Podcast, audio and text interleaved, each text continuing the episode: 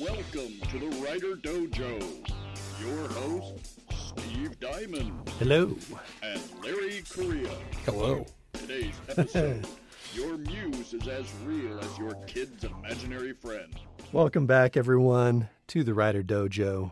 We're pleased to have you with us today. Today, we're going to talk. We are going to tackle a very important topic that I think we, Larry and I have touched on it before. We're going to go in depth on this one because it's the thing that drives us both crazy, and that is the idea that your muse controls you and controls your productivity. Absolutely. This is uh, a common thing amongst a lot of writers, and it's a very, very dangerous trap. What are the common excuses that we see with muses, Larry? Um, you know, they'll say it's their muse, or they say they've got writer's block, and they can only do it at a certain time. So, so what are some of the ones you've heard? Uh, writer's block is a big one, you know, where it's like, how do I how do I overcome writer's block? Or I can't work because it's not moved me. I, I've not been moved. Well, you know, or I'm just a, variations just a con- of that. I'm just a conduit for this story. It writes itself for me. Oh yeah, I hate that one. Um, basically, the more artsy fartsy hippy dippy it gets, uh, the worse it gets. And and where I see people fall in this trap is a lot of people like the idea of being a writer, and so they'll talk about this like they'll take what we do and they'll build it up like it's mystical, like it's magical, that only special, talented people can do what I do. And so other people, aspiring writers, hear this and they buy into this um, this bill bill and this this you know they get bilked and they think, oh wow, well it's a mystical, powerful thing. I just have to sit here, or I'm just gonna not sit here, not do the work. But don't worry, Yeah, it will strike me. yeah, and and so when people fall into this trap, what you're doing is you're putting an imaginary friend, you're putting this metaphysical burden upon yourself as a creative. Well, as I tell people, Larry, and uh, when it comes to the muse, it it is just that. It's just as real as your kid's imaginary friend. And I don't mean in the horror stories that I write, No. where they are real and they come and kill you. Though, frankly, that's what's going to happen to your story if you listen to this imaginary friend. It's going to kill your story because it's not going to do crap for you. that's it's kind of like we and we I think I think we have talked about this before on the show about uh, writer's block and how as accountants when we were we used Yeah. to be accountants how we couldn't have accountants block because we get fired. Yeah. You can have doctor's block. Yeah, I don't get, to fired. go in and be like, "Hey, hey, boss, boy, it's it's been a really tough day. Um, I've got a counting block today, so if you're cool with it, I'm just gonna go sit in the corner drinking a coke, and you know, And- uh, don't worry. At some point, I'm sure, maybe not this month, but maybe next month, I'll get it back, and I can do accounting for you. I'm sure the spreadsheets will speak to me. yeah, you know, or or whatever career it is, no one's going to buy that. Nope. Because the thing is, though, careers like doctor, you know, bus driver, welder, fisherman, don't have this mystical, artistic nonsense glommed onto it. So our career field has built up this really fake, really inflated, ego boosting, I'm so brilliant bunch of crap, basically, about what it means to be a writer.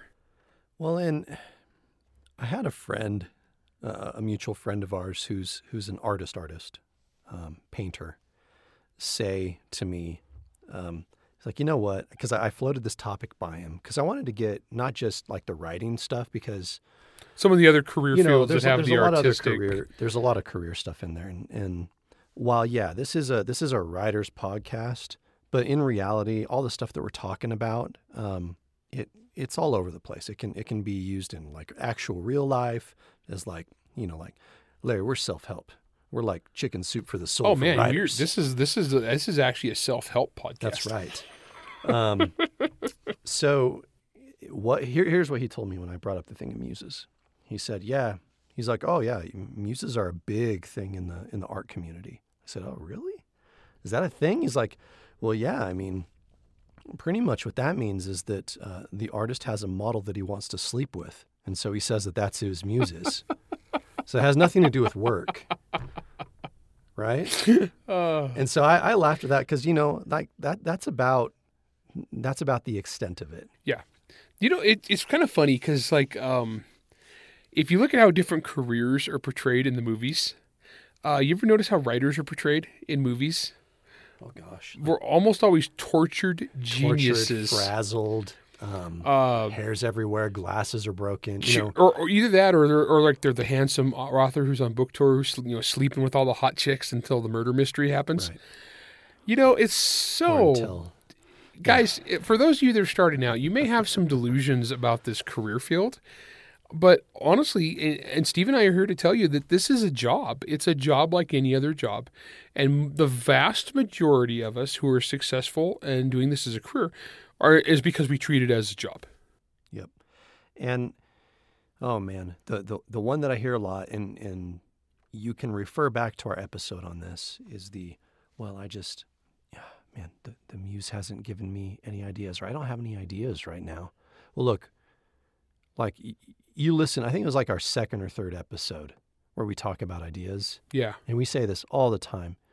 Uh, ideas don't matter. Like they're they're everywhere. Yeah, there there's very few authors who don't have plenty of ideas to work with.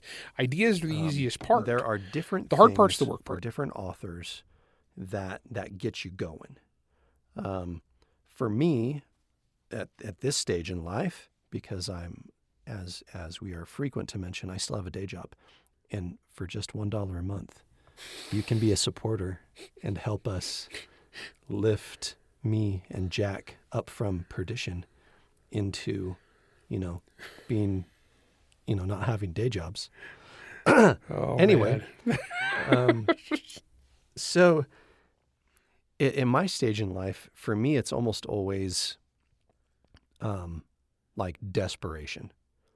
I, I'll take a I'll take a couple days off, or I'll take a week off, and it's like, yeah, don't talk to me, because I have no choice but to get everything done right now. yeah, And if I don't get it done right now, I'm not sure when the next time is that I'm going to be able to get it done. yeah, And then there's other people who um, who set a schedule and they can make that happen and they can work at it. and with me being a full time writer, it's different. I got a lot more freedom. Yeah, of course. Uh, and, and I, you know, my production rate's about the same, but I have a lot better quality of life. And so it's one of those things where you just got to figure out what works for you, um, and, and then go accordingly. But in any career field, there there is no career field where the most successful path is uh, basically going just completely off of like an imaginary friend feeling. And the thing is, to be fair, a lot of people, I, I think John falls in this category, but people who talk about the muse, it, I think the muse is just kind of slang. Well, Sure. for some of them, for the professionals, for the ones that actually have careers, the muse is a slang thing. And it really comes down to is I'm inspired, I'm excited, I have an idea that I'm pumped up about, I really want to get to this. That's the muse. That's really what the muse is. Yeah, don't don't mistake your excitement or lack thereof for the story you're writing as like the muse.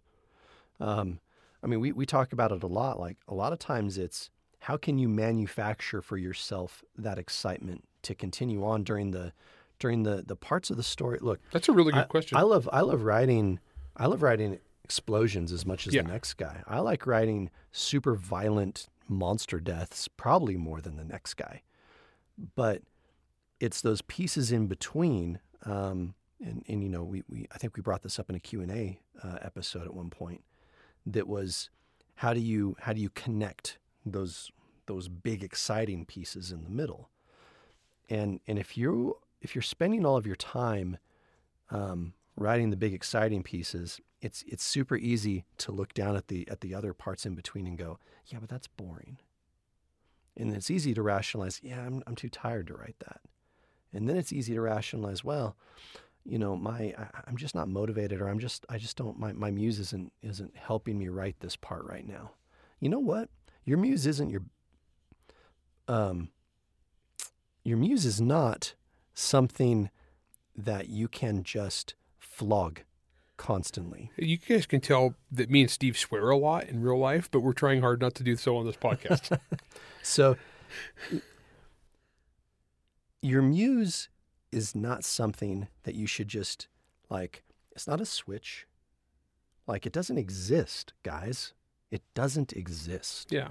What I one of the things I like to say is that creativity is not a faucet. You can't just turn on the creativity faucet and it flows freely all the time and then you shut it off when you're done. That's not how it works.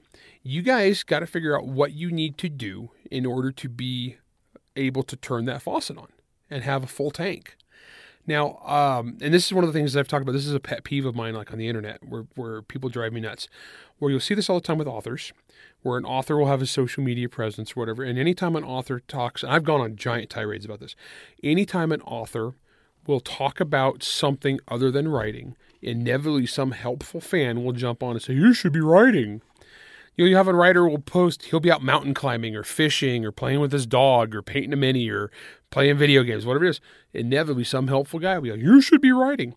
And I pointed out to these people that that is incredibly destructive. Now, I got rhino hide. And so I like, you know, actually, one of my hobbies is fighting with people on the internet. So for me, that's like, That, that's how you recharge. well, for me, that's like hunting over bait. I'm like throwing out corn behind my house for deer to come in. Um, To me, you know, to use a, a shark analogy that I used in another episode, that's just that's just slapping the water with chum, just chum in the water. just waiting for the shark to come out and attack you. But really, what it comes down to is that writers have to recharge because what regular people don't realize, and what a lot of people who listen to this podcast already understand, is that you're a writer no matter whether you're writing or not. Your head is always kind of in the clouds. You're that guy that's always thinking of stories. You're it's that working. guy That that's not like that's working. yeah, it's not it's not like me, you know, sitting here drinking this delicious soda. You know, I don't just take a sip and I'm call it a day. Brought to you by Fizz. Brought to you by Fizz Drinks. We're not sponsored by them, but we want to be. They should. Um, As much money as they've spent there. you know, it's not. Yeah, I, you don't just take this sip. Like your brain is actively worked is is actively working. It's in your your brain is actively working and it's engaged the entire time. And you know, it's like in the old cartoons when uh, whenever they show anyone who's working who's thinking too hard, steam starts coming out of their ears and stuff like that. A little thought bubble gets all Yeah, heat laid. sure. Yeah. It, it's not like that's that far off from the truth. No.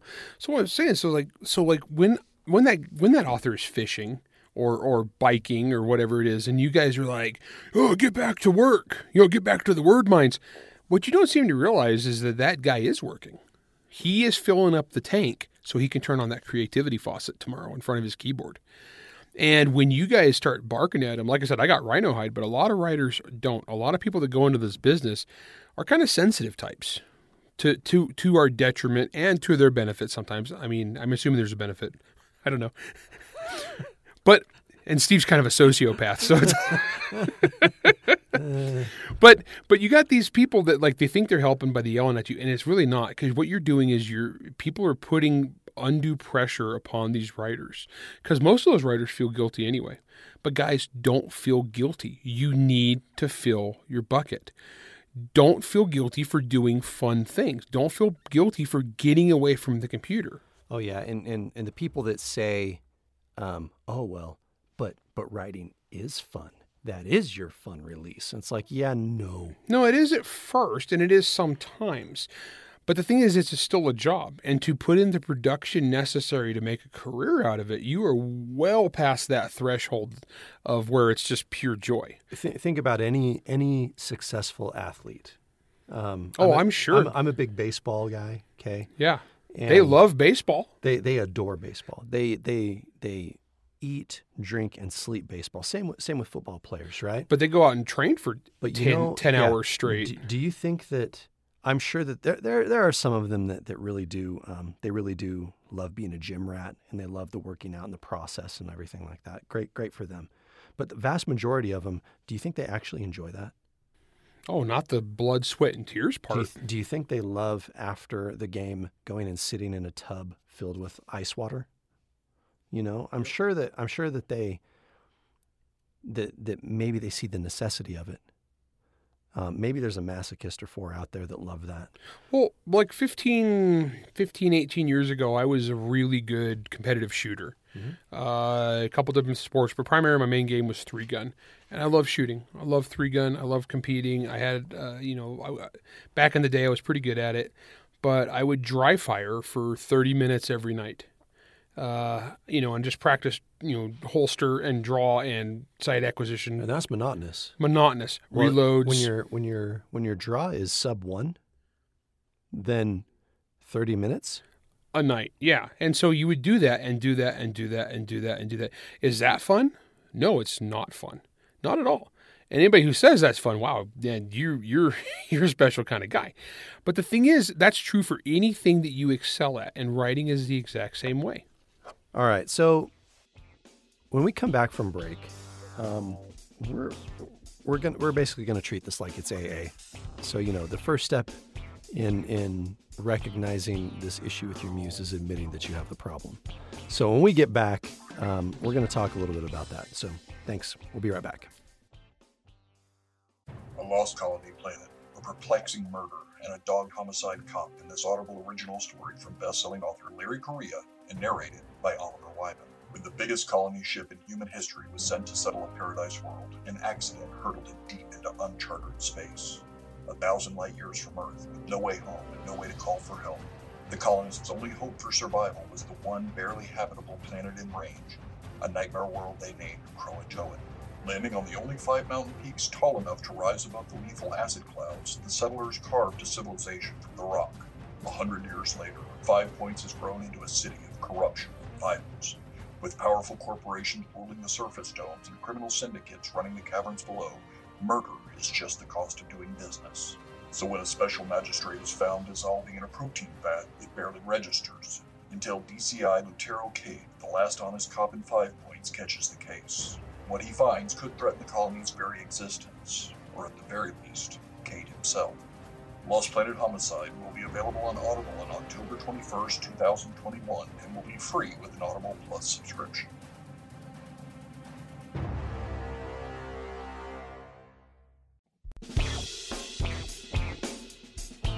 Welcome back.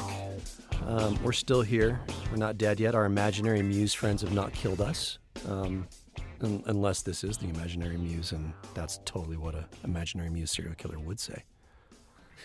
Yeah, unfortunately, Steve's muse looks and sounds just like him, so It's true. we're not really out much.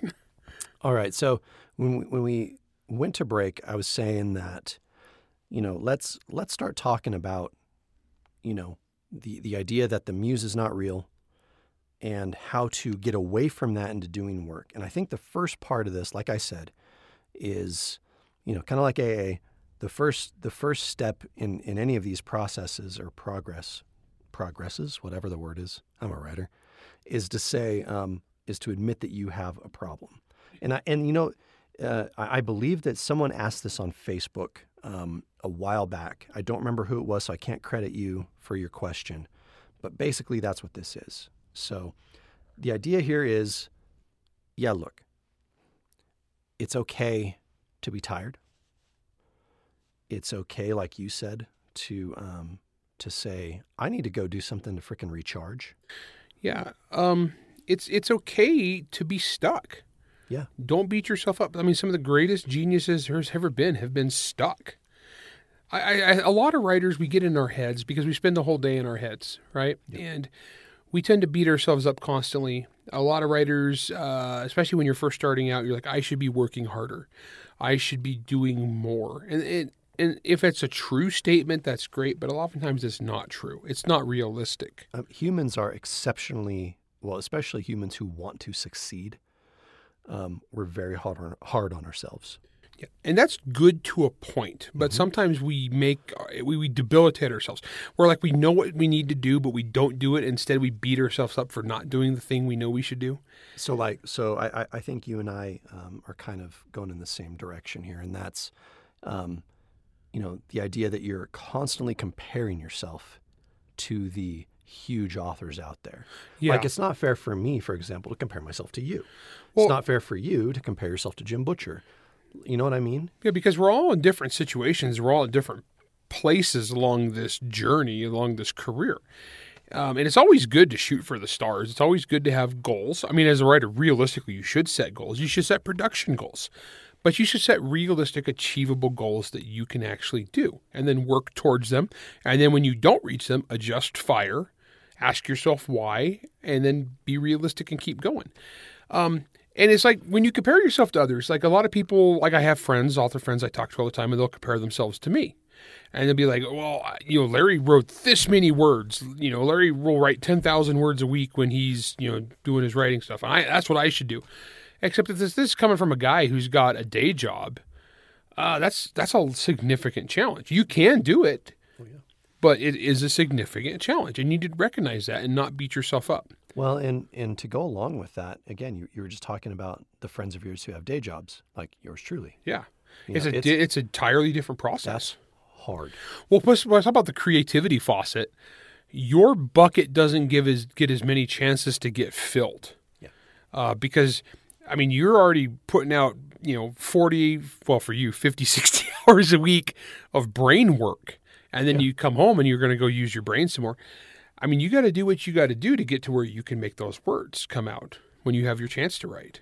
Well, and, and I want I want those of you out there who are um, okay. Look, one of the questions I get uh, that I get asked a lot is, well, um, you know, I want to be a writer. So so what's the first piece of advice you can give me? And the first thing I say is, don't quit your day job. Yeah, absolutely. Um, you know, like being an author is not a sure thing. It Doesn't matter how good you are. It's not a sure thing.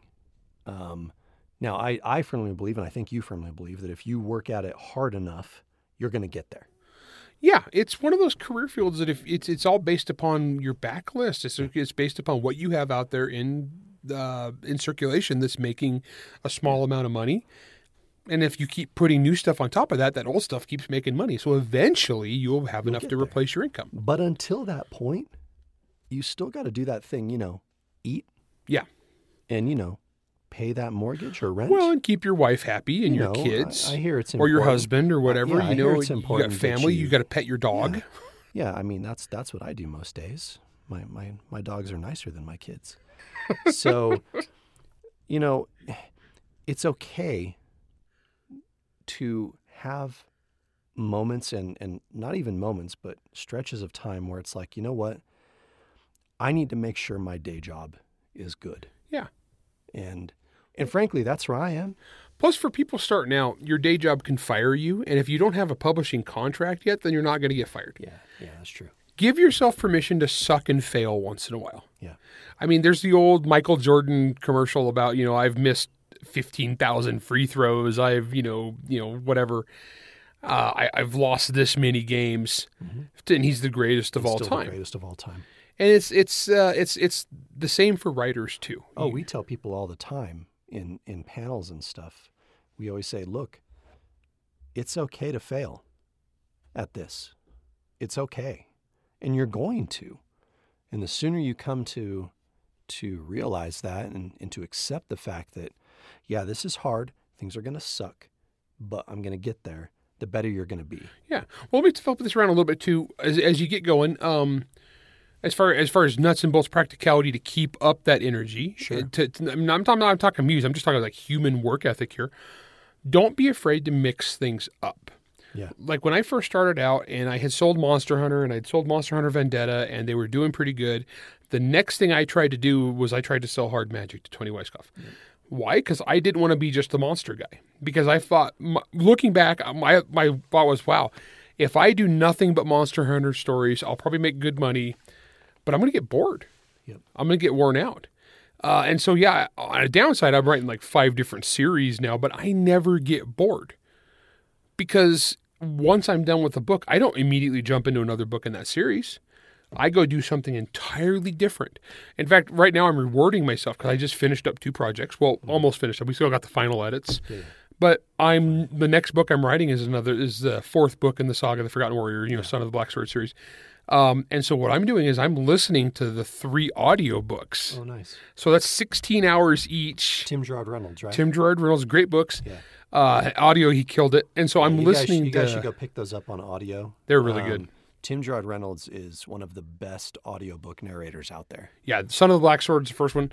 Uh, and so I'm painting minis and doing, you know, mini craft stuff while listening to three audiobooks to get my brain in the zone to go work in that universe. And that's work. Yeah. I mean, I'm getting paid to write to to do this, but it's what I need to do in order to shift gears and to and to get in the next thing. And so I could beat myself up and say, "Oh my gosh, look at this! I'm wasting a whole week listening to audiobooks." Or I could say, wow, this is really cool. I get to listen to Tim's performance and his take on the characters and and think about like like the things that I could do better or different. Cool ideas pop up and I note those down. And so I, I'm, I'm making this a rewarding work week. Well, and, and you never know. I mean, we talk about the, the whole idea thing all the time. You never know how inspiration is going to come and hit you over the over the head, Yep. right? Like, what if what if by you listening to Tim Gerard's uh, Tim Gerard Reynolds' performance of you know Ashok or whatever, like something like the way he says a word or the way he enunciates or or his performance like triggers something in your head and you go, oh yeah, I could really play up that kind of characteristic with him in this next book. Yeah. And so Like, it's it a happens. It happens all the time. it's an opportunity to step away, to refresh, to charge those batteries. I'm still being productive. And I, I could beat myself up about it because I'm not putting words on paper. You know, I, I think I think maybe I think you used the right word there, and I really like it. You said the word opportunity. So instead of thinking about like writing excuses, I think you should think about like opportunities that you have to to progress and to get better. Absolutely. So so here's what I want to do, Larry. I want to um, to think about the what are perhaps some of the real reasons why people are blaming their muse or their writer's block or whatever it is for things, and how we can take those and turn them into positive reinforcement that people can use for themselves. And what like how can they take that negative and turn it into a positive? Hmm. Okay. All right. So the first one here, here's here's some of the, the main reasons why y- y- you're, you're sucking. Okay, one, you didn't plan well enough. Very possible. Okay, you're saying you're you're stuck and you just don't know where the story the, the muse isn't telling you where the story's supposed to go. Is that it, or did you not plan well enough? Yep. Especially for outliners. Yeah, for for outliners, um, discovery writers, this is a huge trap. Um, I, I think I think if you're a discovery writer, you're at danger of of falling into the trap of thinking that the inspiration must strike, because you are. I mean, you're relying on on um, on organic, quick, natural growth in a story, and that's dangerous unless it's a skill that you've been then that you've been building for a while. So here's the easy thing to do on that plan better. Yep.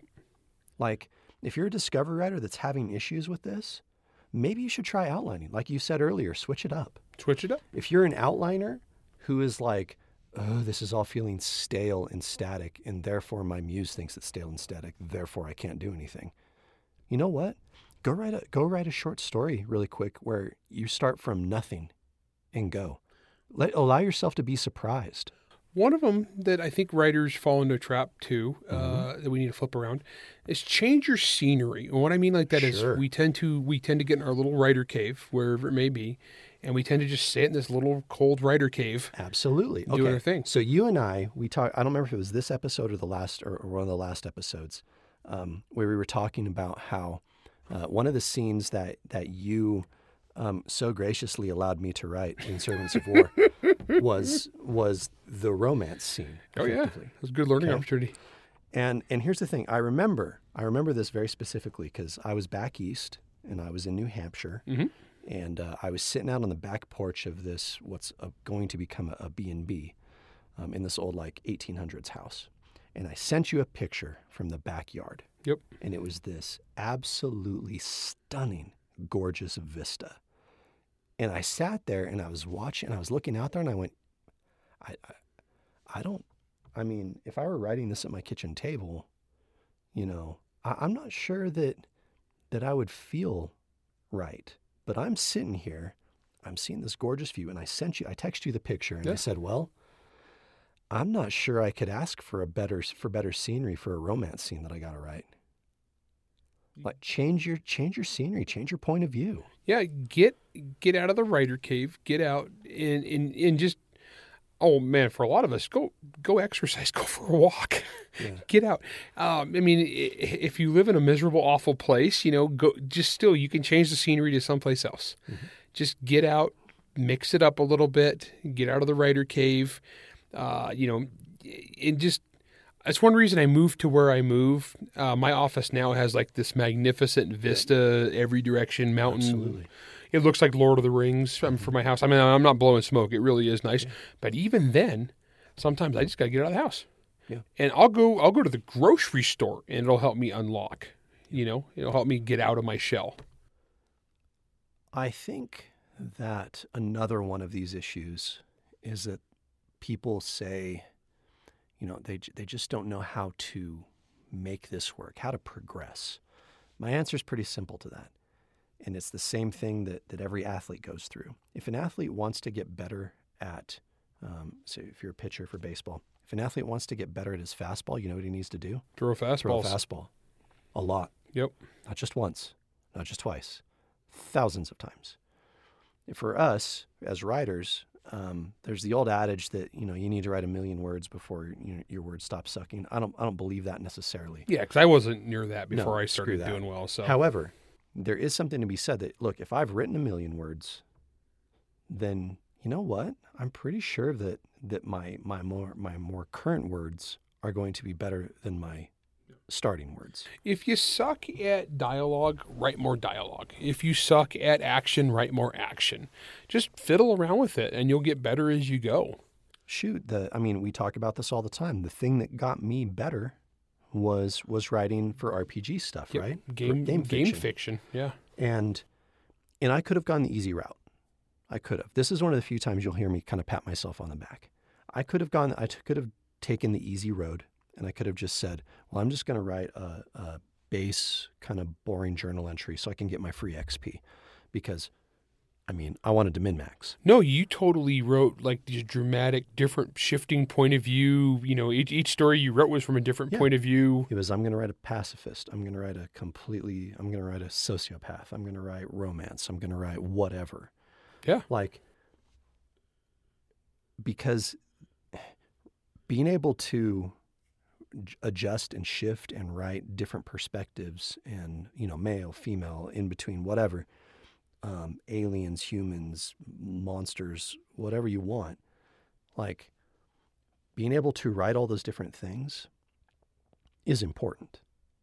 Um, and to be able to go out and do those different things, it does make it so that I'm not getting bored writing the same exact thing every time. Yep. Um, So just like I didn't want to be just the monster guy. no, of course not. Now, here's the, the last point I want to make.